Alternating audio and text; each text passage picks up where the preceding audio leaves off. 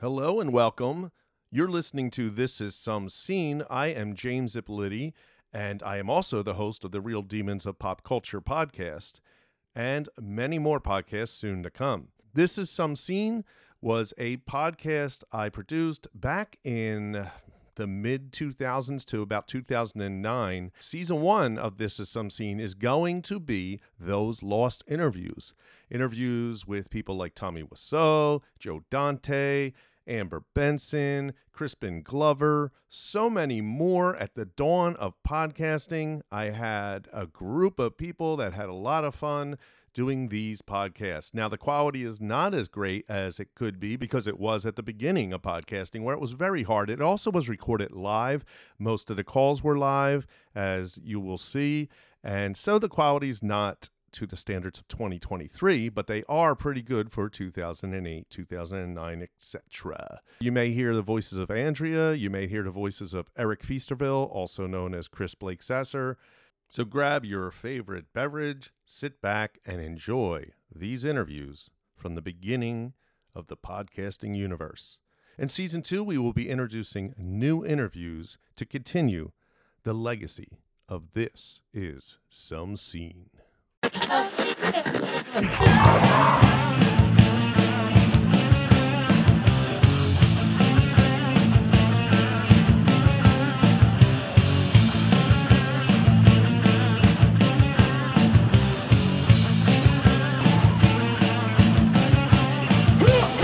Is some scene. This is some scene. This is some scene. And this is some scene.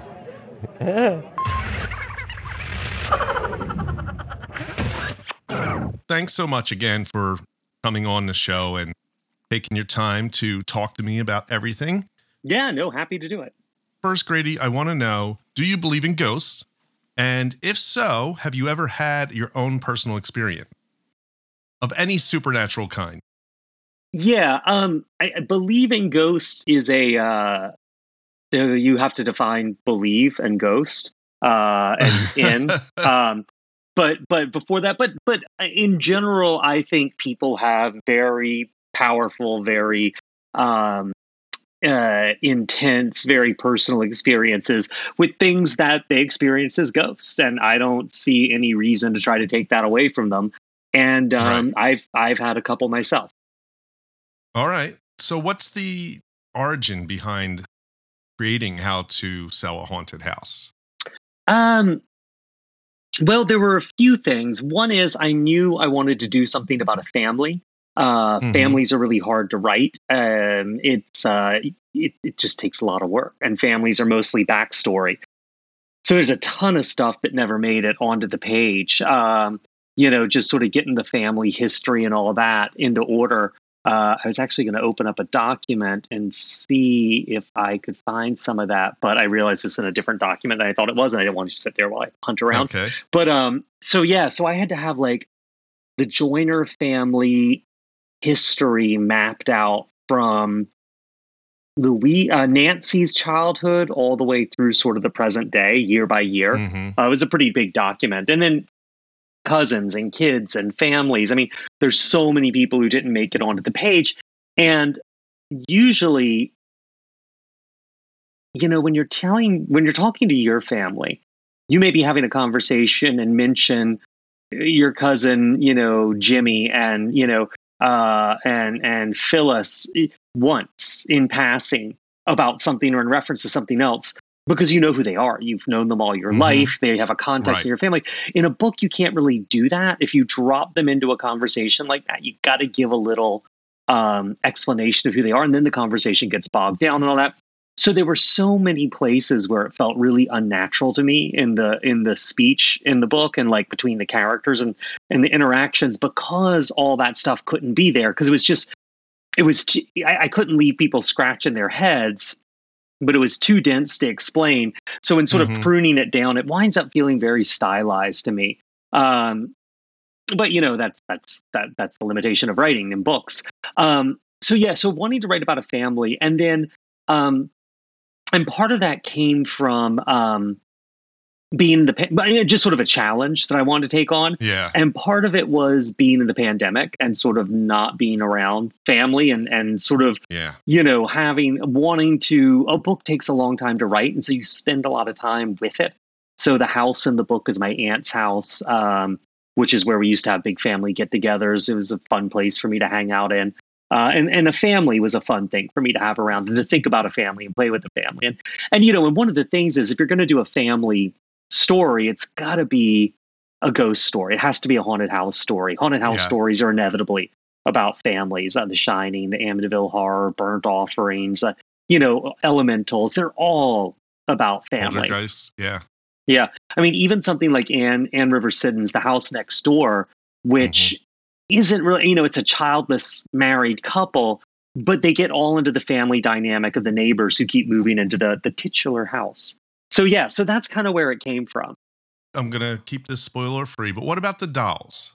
Mm. What was it that made you bring those in into instead of doing like a traditional ghost haunting? Well, because ghost hauntings have been done, and Mhm. um, actually, there was a first. Oh, I'll talk about that in a second. But um, you know, a lot of ghost stories, which you know tie in with family stories, are about dealing with stuff that gets left behind, whether it's a cursed crib or um, family trauma or memories or uh, unresolved issues or you know curses passed down for generations Right. uh, or just stuff, just crap, just piles of clothes and books and you know uh, quilts and things. Um, and so the most fun thing to deal with for me, I was like, eh, puppets and dolls. And there hadn't really been, you know, in Paperbacks from Hell, there's a pretty significant portion of dolls and and puppet horror. There hasn't really been a lot of it lately. Um, and and so that was kind of fun to do. And also, dolls and puppets are really, you know, we have weird relationships with we have weird relationships with inanimate objects in the first place. Like, Right. you know, we we stub our toe and say, "Oh fuck you, man!" Like you know, to Right. to a door. Uh, you know, we yell at our cars. You know, Right. we, we we we beg our laptops not to crash. Like we develop, we sort of imbue this stuff with life, and and that sort of really gets taken to its furthest extreme with like childhood dolls and and things like that. And puppets are just dolls turned up to eleven. Um, yeah. there actually was a version of this that was um, a more traditional ghost story.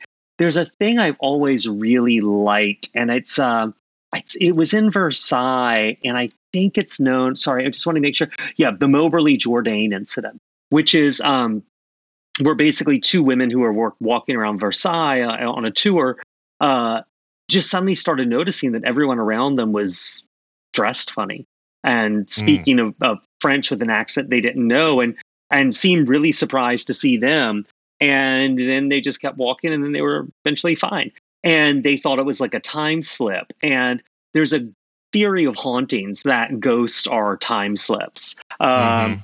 that- uh, there's a famous one, I think, in Phantasms of the Living from from the 19th century, the SPR put out, um, where someone walking on a path somewhere near some like a rocky countryside sees someone else, and then later they realize that like they're part of that group. They just didn't recognize themselves 20 years later, seeing the ghosts of their past. And so I've always thought that was really interesting. So there used to be a very early version of this book that actually was like, it's funny. When I first gave that draft to my editor, she was like, I hate having to cut this out because it's kind of the best written part of the book. I was like, um, but it really was. I was really proud of it. But there was a nice like uh, opening talking about how Louise doesn't believe in ghosts because when she was a little kid, she was in the hall listening to her parents fight, and she saw like a ghost of an old crone, and, and the old lady uh, grabbed her wrist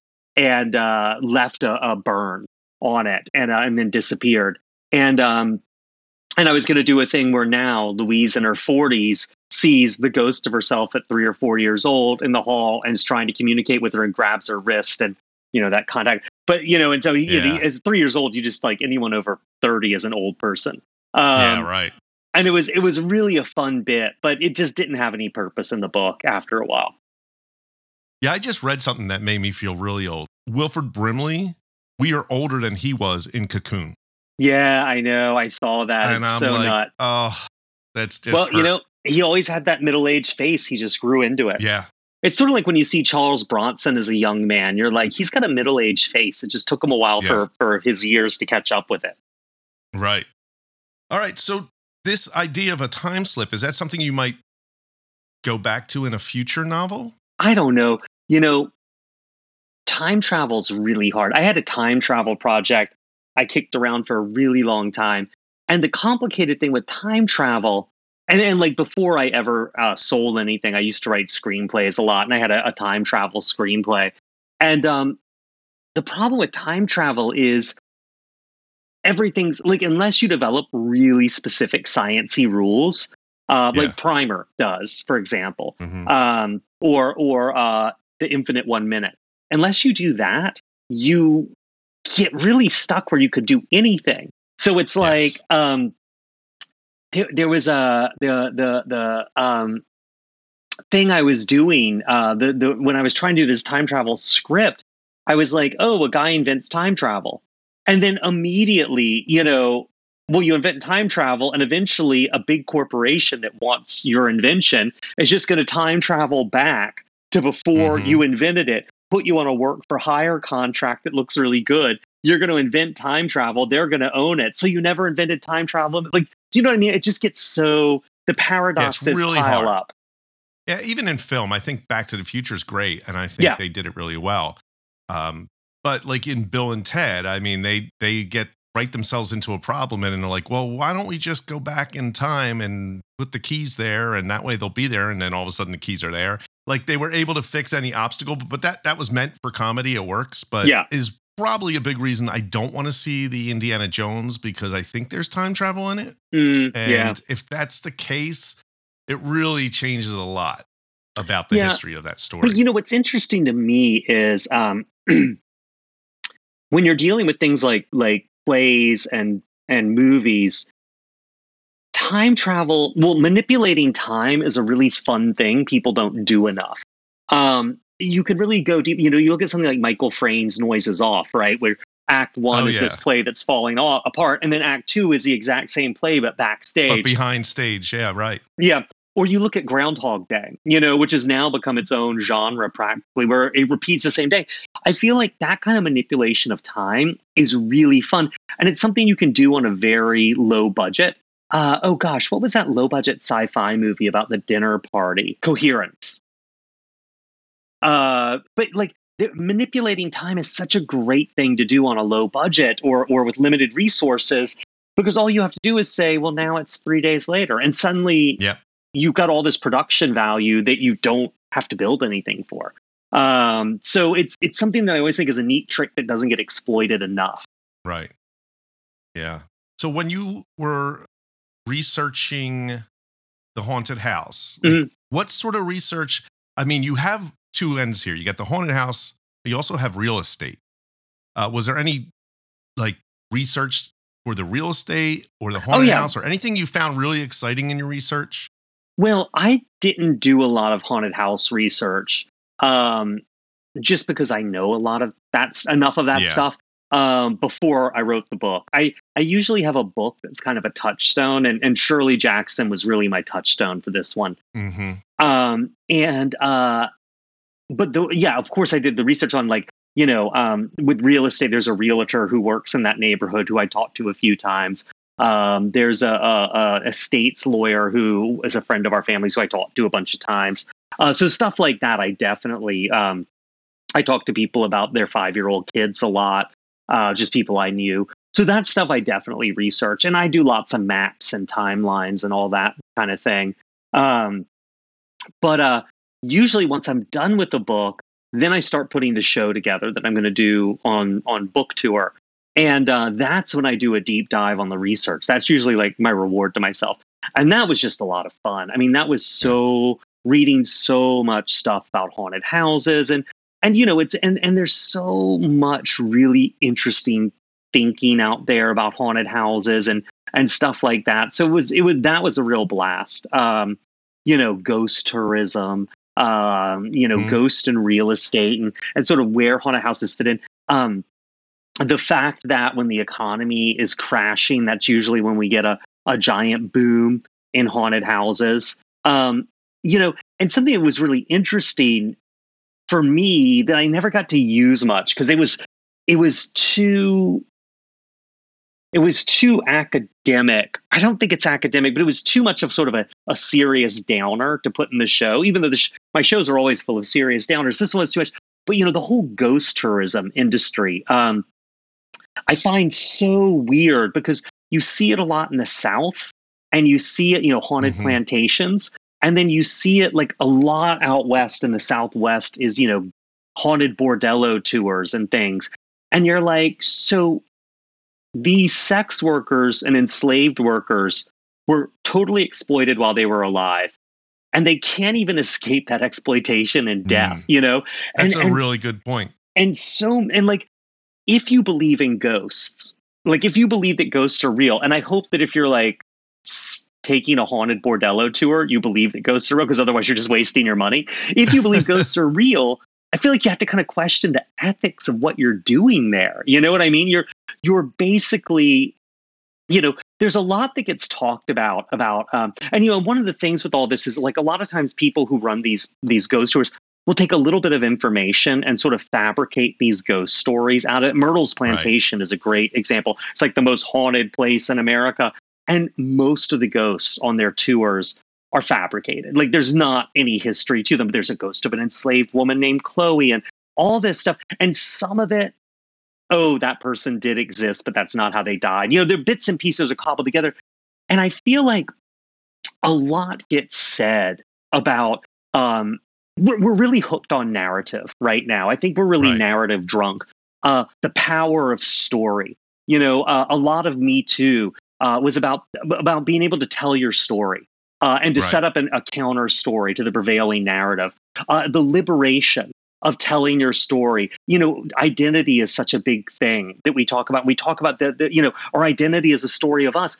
We don't talk about how storytelling and narrative can be a trap and a prison that kind of captures these people on the worst day. You know, a woman who's a sex Right. worker in the 19th century who's murdered by her customer and or or who gets pregnant by her lover and kills herself when he won't marry her. you trap that person in the worst day of their lives and use the worst possible thing that ever happened to them to define them in, in their entirety. And they are now, that narrative becomes their prison. And I think Mhm. that is sort of the flip side of this this narrative intoxication we've got. Um, so that was really fun. So, but that's very hard to do in a show when people are drinking and you know want want to want to want a sex joke. Um, I, I like my shows, but it's just like you. Do, I, I've done a lot of them, so after a while, I develop a taste. So the audience will go this far, but no further. Um, Right. you know, I did I did one for We Sold Our Souls about heavy metal and horror, and at one point it talks about the Satanic Panic, and Right. I would say, you know, um, you know, on whatever date, 1986, uh, this this woman with you know children testified that uh, to their parents that she uh, would make them paint with the devil's uh, arm. I never understood what that meant. That she would stick, uh, you know, peanut butter up up their butts, and then would murder them and, and feed them to sharks in a swimming pool behind their daycare center, and then use black magic to bring them back to life before their parents pick them up. And everyone would laugh, and then I'd be like, "So and so is served 14 years in prison for those accusations." Yeah. And that would always like cut out. But like I could do that three times, I couldn't do it more, and then I had to have a big because it really did kick people's legs out from under them. Yeah. In New Hope, I'm near I'm near New Hope, Pennsylvania. Mm-hmm. And they have the ghost tours. And Yeah. just like you said, a lot of it is the Underground Railroad. All right. Oh, There's sure. a, a, ghost of a child because they'll show you here is the literal Underground Railroad, the, the tunnel. And there's a story about this, you know, little girl. And it's like, yeah, okay. It's always these same things. Mhm. And that's interesting because if I asked you, who did Jack the Ripper kill? You would say, Five prostitutes, but they Right. weren't really. I They know. weren't. There's a great book called The Five, and it actually explores all five women Mhm. and their lives. And it's just like you said, like those five women, until this book really came out, and they have a podcast on it as well, they were prostitutes since they died. Yeah. And Yeah. And that's the, the worst day on our life. Not not only did that happen, but now they're labeled prostitutes for the rest of their lives. And it's this Yeah. woman who wrote this book. It's a great book. How much of the relationship between Louise and her brother do you do you pull anything from your own family? Do you have like Oh yeah. siblings? Oh yeah, yeah. yeah. I've got Okay. three older sisters and a younger brother. Um, so uh, yeah, no, and, and lots of stuff is taken. And I take things from friends' stories they tell me about their families. I always ask for permission if I'm going to do that, but uh, my Right. family's learned to expect it at this point. Um, and you know, and oftentimes it's like a family story will form the seed of something, and the version that winds up in the book is the more interesting, more out there version. You know, uh, but yeah, absolutely. I mean, life is usually uh, more realistic and authentic than uh, than than anything you can make up. So yeah, it's it's I kind of almost have to do that to make it seem real. Yeah, you did a really great job of building this family and making you really buy into this relationship because it's great how you have Louise as like on the outside, she's definitely the strong female character. And then we have internally, they all they mean and this happens to me, it's anybody in a family, and I think this is what you did so good. Is that you can be whoever you are in the real world, but the Right. minute you show up with your family, you're back to that kid again. Yeah, absolutely. Um, and that's you know, and that's one of those things that's so prevalent, and everyone does, even people who don't believe that, and like um, they don't think that, you know, uh, know in their gut that it's true because they've experienced it. You know, I think we all have. Um, and and you know, it's one of those funny things um, where I feel like your relationship with your family is so screwed up by the time you leave home around 18 that it's like when you meet people after that it's like a chance to have a do-over like you've seen yourself at your worst and and you know and it's like and and and so it's and it's really really hard i think because we all sort of reinvent ourselves right uh after we leave home to some extent and um it's very very hard to figure out your relationship with people who don't see the adult you, who don't see that you that started at 18 or 17 or whatever age it is. They see the you all the way back to the beginning. You know, I, I know someone who's going through this right now where they're super accomplished professionally. And um and their family treats them like, you know, this like immature, spoiled brat because they had a few bratty years when they were 9 10 and 11 you know what i mean? And like but their whole family is like they're there and very patronizing. And this person is like this incredibly accomplished individual. And it's really weird to see that. Yeah, yeah. And I think that's really funny. That's like that I see the comedy that comes out in yeah in your story really comes out of that eh, that exchange between them. right well and, And- it's also yeah. if you want to resist that you can't because you your siblings down there in the mud slinging it at you and you're you can resist short amount of time and then you're going to be down in the mud too Yeah, there's no they know too much. They've Yeah. been there. They know Yeah. what buttons work and there's just other people you can walk away from, but siblings even if you try, they'll get they'll know where to go. yeah Um, and it's it's also interesting though because it is you know i'm going through the my my my parents are past or my my sisters and my brother and i our parents are passing away at, at this point and getting older and stuff and um it is strange though because you kind of feel like this this civilization is dying to some extent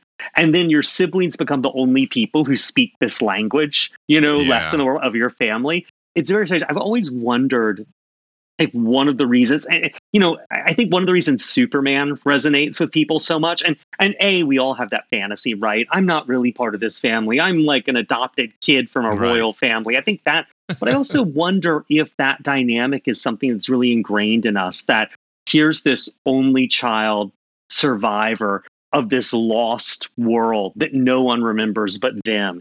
And isn't that the loneliest thing in the world? And and i Yeah. think there's something like primal about that in terms of like that dynamic with our families passing our parents dying and our siblings dying that that really taps into. Yeah, I think there was a line in Garden State, the movie that Zach Lovecraft did, and it was just that everyone is just trying to find that home Mhm. that they grew up in. Yeah. You know, Yeah. it's just like once that's gone, you- the rest of your life you're sort of trying to get back there. Yeah, I think that's true. And it's also really interesting. You know, there was um I was looking at a lot of um Twitter stuff uh and social media stuff where people were talking about their parents dying. And like I actually I cleaned out a house of a friend who passed away. And um, I, I have a, a, a friend who was, when I was writing the book, who was in town. His dad had died and he was here cleaning out his house. So I talked to a lot of people about that. And I was looking on social media, at people doing that, and people doing their parents' time. And it was really interesting to read about how hard that act of dealing with the stuff is. And I mean, and I had even experienced that when my friend Dan died. Um, you know, he was a collector and he collected a lot of stuff. And you go in with all these these big ideas, like, oh, we're going to put this stuff up on eBay, we're going to sell it, and the physical exhaustion of just dealing with all of someone's crap.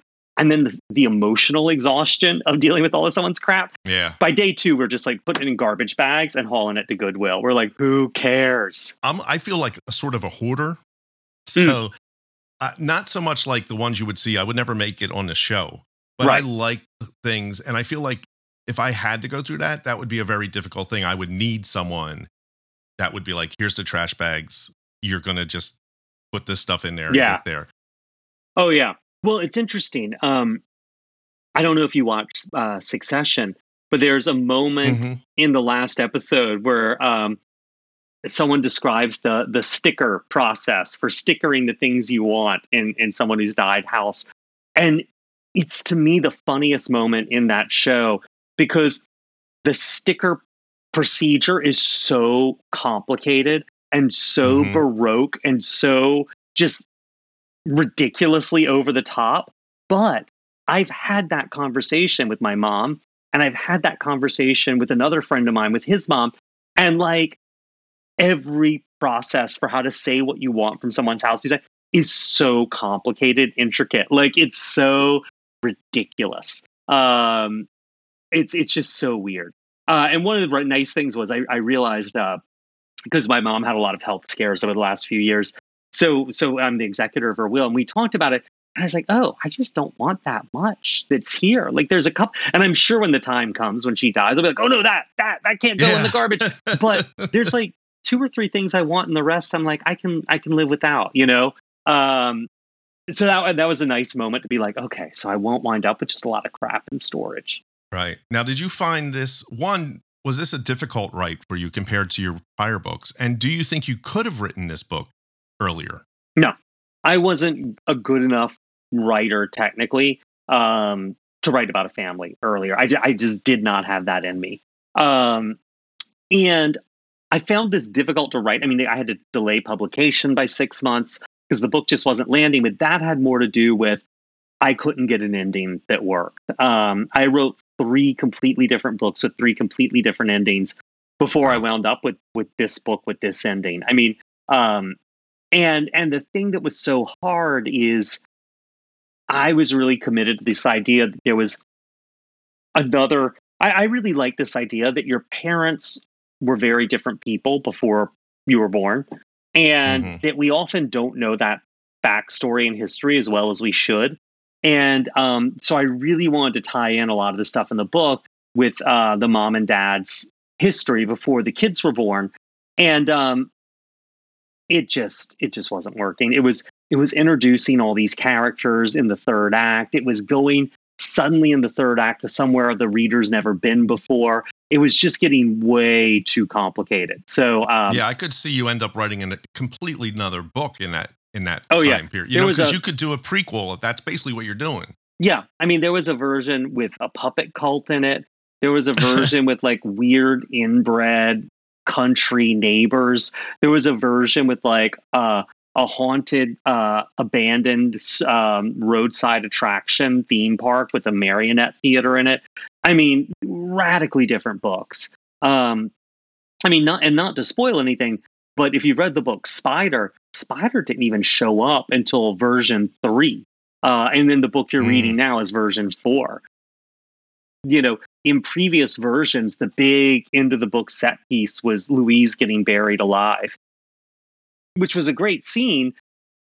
And I wrote it a lot and a lot of different versions of it, but it was just like, it just didn't work.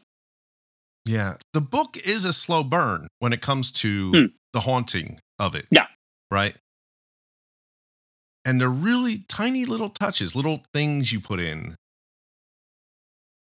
Did you go into it with that intention of like, I'm just going to pepper in things and this slowly it's just going to increase in drama about these things that are happening? Yeah, well, I knew that I had to get readers to buy into the the emotional story of this family and a parent dying and a, a sibling relationship that's just tragically screwed up. Um, I knew I had to get the readers buying into that before I started throwing in a bunch of other stuff. And one of the things I didn't so much think like, oh, I need little bits to like hook people and, and reassure them that more haunted dolls are coming. But one moment I knew I wanted in there was um it's it's a it's a it's a feeling I always had a lot growing up. That sort of late afternoon feeling when you're in your house alone as a kid and it just the rooms around you don't feel empty and there's mm-hmm. just it's just there's an element the sun's out it's bright it's cheery nothing's wrong but it just the house feels like it's not empty and Yeah. And i knew that would have to come early because it's a sort of quiet more haunted moment. And that would be there with louise. And then the little things she's noticing that are wrong. So i knew that needed to be there. Um and then yeah. And so i so i knew i had that. And then um and then the thing with dolls is you just can't imagine that that many tiny humanoids and that many eyes aren't looking at something or doing something you know what i mean like Mhm. they're they're, they're inanimate it's just not convincing Yeah. so and i knew i had that and and the the, the unease the dolls are more about unease than scariness once you see the doll actually move it's like oh it's just a doll i can put it in tupperware Right. uh, but but wondering if the doll is moving is is uneasy, and you get a lot of mileage out of that. Yeah. I find that fascinating that you said that because that is absolutely the the whole opening of that is the unease of the Yeah. dolls. Like you you don't really need to have them do anything. You know they're there as the reader. You know they're there. They're watching. Just them being in a chair and then not being in a chair is all Yeah. it takes. Exactly, and and it's like it's you can't do a whole lot more with dolls. You know what I mean? Like like once the doll is moving one hundred percent, well, you outweigh it. You're bigger than it. Yes, it's scary the doll's moving, but what's it going to do?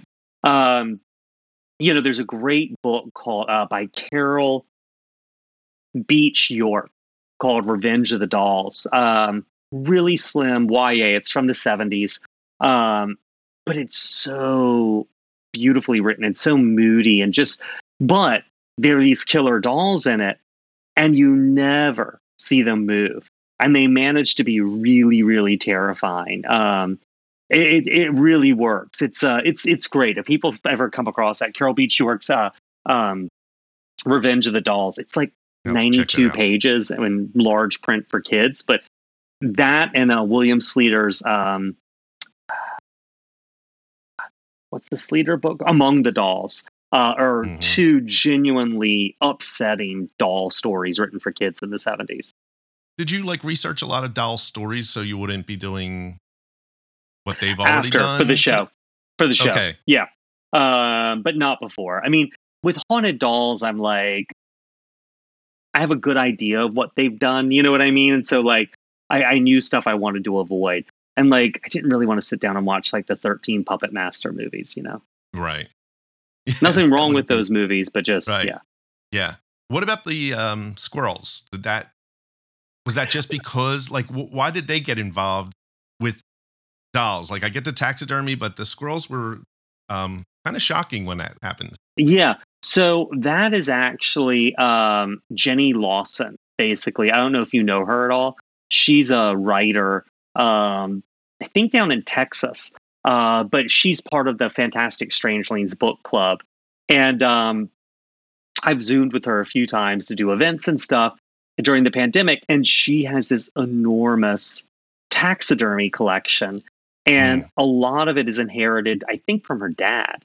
And she dresses them up and and puts little outfits on them and stuff. And I'm not sure if he's a fan of that, but um, uh, but yeah. And so that was a real that was an inspiration for Jenny Lawson. Yeah, that was really well done. I think that's hilarious that somebody dresses up taxidermy animals. I Well, I mean, and why, you see but- these things with like you know t- kitten last suppers, taxidermy kitten last suppers, or tea parties and things. And I'm like, why hasn't someone done something? People are so revulsed, repulsed by that. I'm like, why hasn't anyone done anything with that? That's sitting right there. Yeah. Yeah, it is. You know, even Norman Bates had this taxidermy collection. So Yeah. I I think they connect that with some kind of, you know, there's something to it. If you think about Ed Gein being this guy who would like, you know, inspired Right. like Texas Chainsaw and even it was this sort of taxidermy thing creeps people Well, I out. mean, there's there's the, with taxidermy. I mean, it's that automatonophobia, right? This fear of Yeah. things that look human and alive that aren't uh, dolls, Right. puppets, taxidermy, mannequins. But I think with Ed Gein and and Norman Bates, you know, it's the same. It's the same um, knee jerk reaction we have to morticians. Um, That someone who hangs around dead stuff a lot is Yeah. creepy. Um, you know, there's something weird about someone who hangs around death, dead stuff and touches it. yeah. Uh, and I think that's pretty that's pretty embedded in most cultures. this book can you am I Oh, yeah, yeah, I, uh, this cover like they say don't judge a book by a cover this i bought this before i knew who you were this in barnes and noble because of the cover and Uh-huh. you know how much do you have in that I, I was looking at the the guys who illustrated and designed it but do you have any say in that or is that just the uh, publisher Well, so that was yes and no. So the original Best Friends Exorcism hardcover, um, uh, this guy sort of Tim- darker Yeah. Tim O'Connell or O'Dowell. I think O'Connell. Tim O'Connell was the art director at Quirk at the time. And we talked a lot about doing it like a yearbook and all that. And really went, he and my editor, Jason Rekulak, and I, we really went back and forth a lot on that. And the same with Horrorstör. Um, Mhm. and we I love that hardcover. There's so much great stuff in it. The stuff he's done in the interior with the yearbook signatures and things. yeah But then Doogie Horner, who was had been at Quirk previously and left, he came back as art director because Tim uh, took another job, and uh, and the paperback he didn't have enough time to do a new cover when he came on board, and he was just uh, we were going to run with the hardcover for the paperback, and Doogie was like, "No, that's not right." He's like, "We're going to do it as a VHS tape," and Mm. I was like, "That's a great idea." My editor was like, "That's a great idea." But yeah he honestly didn't have enough time to do it. And he managed to find this guy, Hugh Fleming, who's an Australian artist, um, to do it. And Hugh was like, There is not enough time to do this. I will give you one concept sketch so you can make corrections on, and that's it. The next thing you see will be finished art. And we were like, Okay.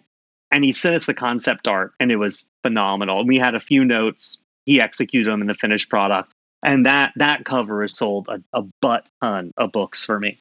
Uh, but that is all Jason and Hugh and Doogie. Uh, I was a cheerleader, going, "Yeah, yeah, this is a great idea." But uh, they really, really knocked that out of the park. Yeah, it really worked. Like just walking through Barnes and Noble, that stopped me in my tracks. I'm like, what? What is that? And Yeah. I bought it, loved it. Um, so, what did you think of the Amazon Prime movie? I mean, you know, it's uh, it's real different than the book.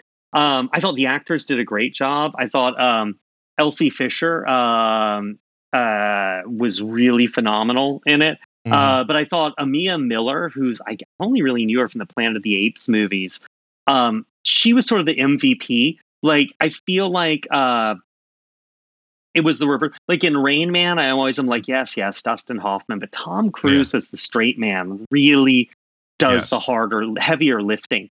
And I felt like in this it was in the reverse, where uh, Elsie Fisher was sort of the straight man role, and Amiah Miller was the Dustin Hoffman role. But man, she really nailed it. Um, yeah. the one thing I did like that was very uh, uh, proof of concept for me was um, Chris Lowell, who plays the uh, ex or brother Lemon, the Exorcist. Most of his exchanges with Elsie Fisher as Abby were right out of the book, and I thought they worked so well. And like, and I was just like, and it just the idea of this older rednecky exorcist uh, with this younger sort of disbelieving woman uh, was just a dynamic that really worked so so nicely, um, which I liked yeah, a lot. I I thought it was really fun. Uh, there was Yeah. a I was looking on Rotten Tomatoes and there was a thing that says fans of the 2016 source novel by Grady Hendrix says it lacks some of the best stuff from the book, but it's silly, passable fun nonetheless. Yeah. that's and and uh, I agree. It was definitely fun. I enjoyed it. I thought the the cast was great. Um, what part did you have? Because I'm I'm looking up that you wrote the book, but did you give a teleplay at all, or did it just go to Jenna? No, at the time, I really this was the first. Well, I guess horror Yeah. store is the first thing I did. This is the first thing I often really early on, and uh, this and horror store when it was with um, the Jackal Group, which. Uh, uh, but anyways, and so um, and I was really like, I'm writing the books. The books are different than the movies. I don't want anything to do with them. And honestly, I read an early draft of Best Friend's Exorcism, had a few notes, and then I didn't see them again for three years until the movie was done. Um, wow. but but sort of in that process, it's funny. Um, a couple of things happen where not with my best friend's exorcism, with another book. I was like, you know what, I'm going to be involved in this. So now I'm I'm I've written the Horrorstör screenplay that's set up with a director attached. Uh, and my, I mean, right now the WGA strike sort of shut everything down. Uh, Yeah. I'm one of the writers on Southern Book Club's Guide to Slaying Vampires, which is over at HBO.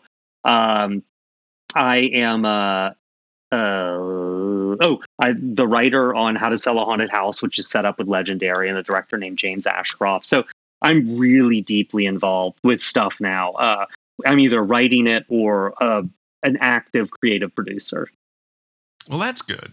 Yeah, Glad it's nice. that. It's um I just I just realized early on that um I cared a lot about these books and one of the things that really surprised me um and I learned this from screenwriting is that um with my books I really have to have the title to some extent and if I don't have the title or even if I do I need a log line for the book like my best friend's extras Mhm. the log lines you know it's about two girls during the satanic panic whose friendship is strong enough to beat Satan. That's all you need. That Perfect. log line is what keeps me sort of oriented in the right direction because writing a book takes a long time and you get lost along the way. Right. And so that keeps me oriented while writing it.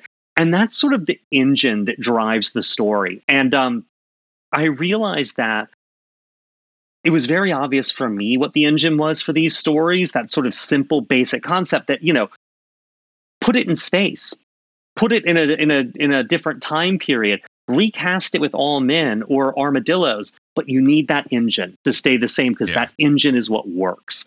And Yeah. um, and I realized that for me it was very obvious because I had built the car. But for a lot of people coming to look at the car, they're like, "Oh, well, what makes this car work is its sleek design." And other people would say, "Oh, no, what makes this car works is its compact interior." And and it's like, no, it's actually the engine. Just thing. And so I realized there was a value in being the guy with these projects who was like, who kept calling people back to that sort of core concept. Um, you know, That's great. I, I'm Southern really looking Book forward Club, to all this. if it ever happened. Oh, sorry, I didn't mean to interrupt. Go ahead. no, that's all right. Um, you, you were talking about Southern Book Oh, I Club. was just gonna say, if it ever happens, uh, it's it's set in the present day. You know, the book's set in the '90s, and it's set in the present day, which does result in a lot of changes, but none of them affect that core concept. So they're all fine. yeah. I know you're working on something else, but you probably can't talk about it. Uh, well, I'm I just a few weeks ago I just turned in the first draft to my editor after God, ten months of writing. Really depressing how slow I am these days. Um, but of a book of the next novel, and it's hopefully coming out next year. Seems to still be on track to do that. Um, but it's it's it's sort of a Rosemary's Baby set in a home for Ooh. unwed mothers in 1970. Um, because Oh, love it. who better to write about a bunch of pregnant characters than a childless middle-aged man?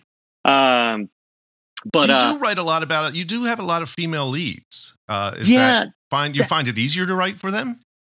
Yeah i it's it's really nice to have a character who is very different than me otherwise you start Mhm. like i don't know i have a hard time Yeah, seeing them yeah and it's like I, I need to have some difference that keeps the person at arm's length for me so i can see them from the right as a person rather than an extension of myself um and that just having them be a different a different uh gender really helps That's great.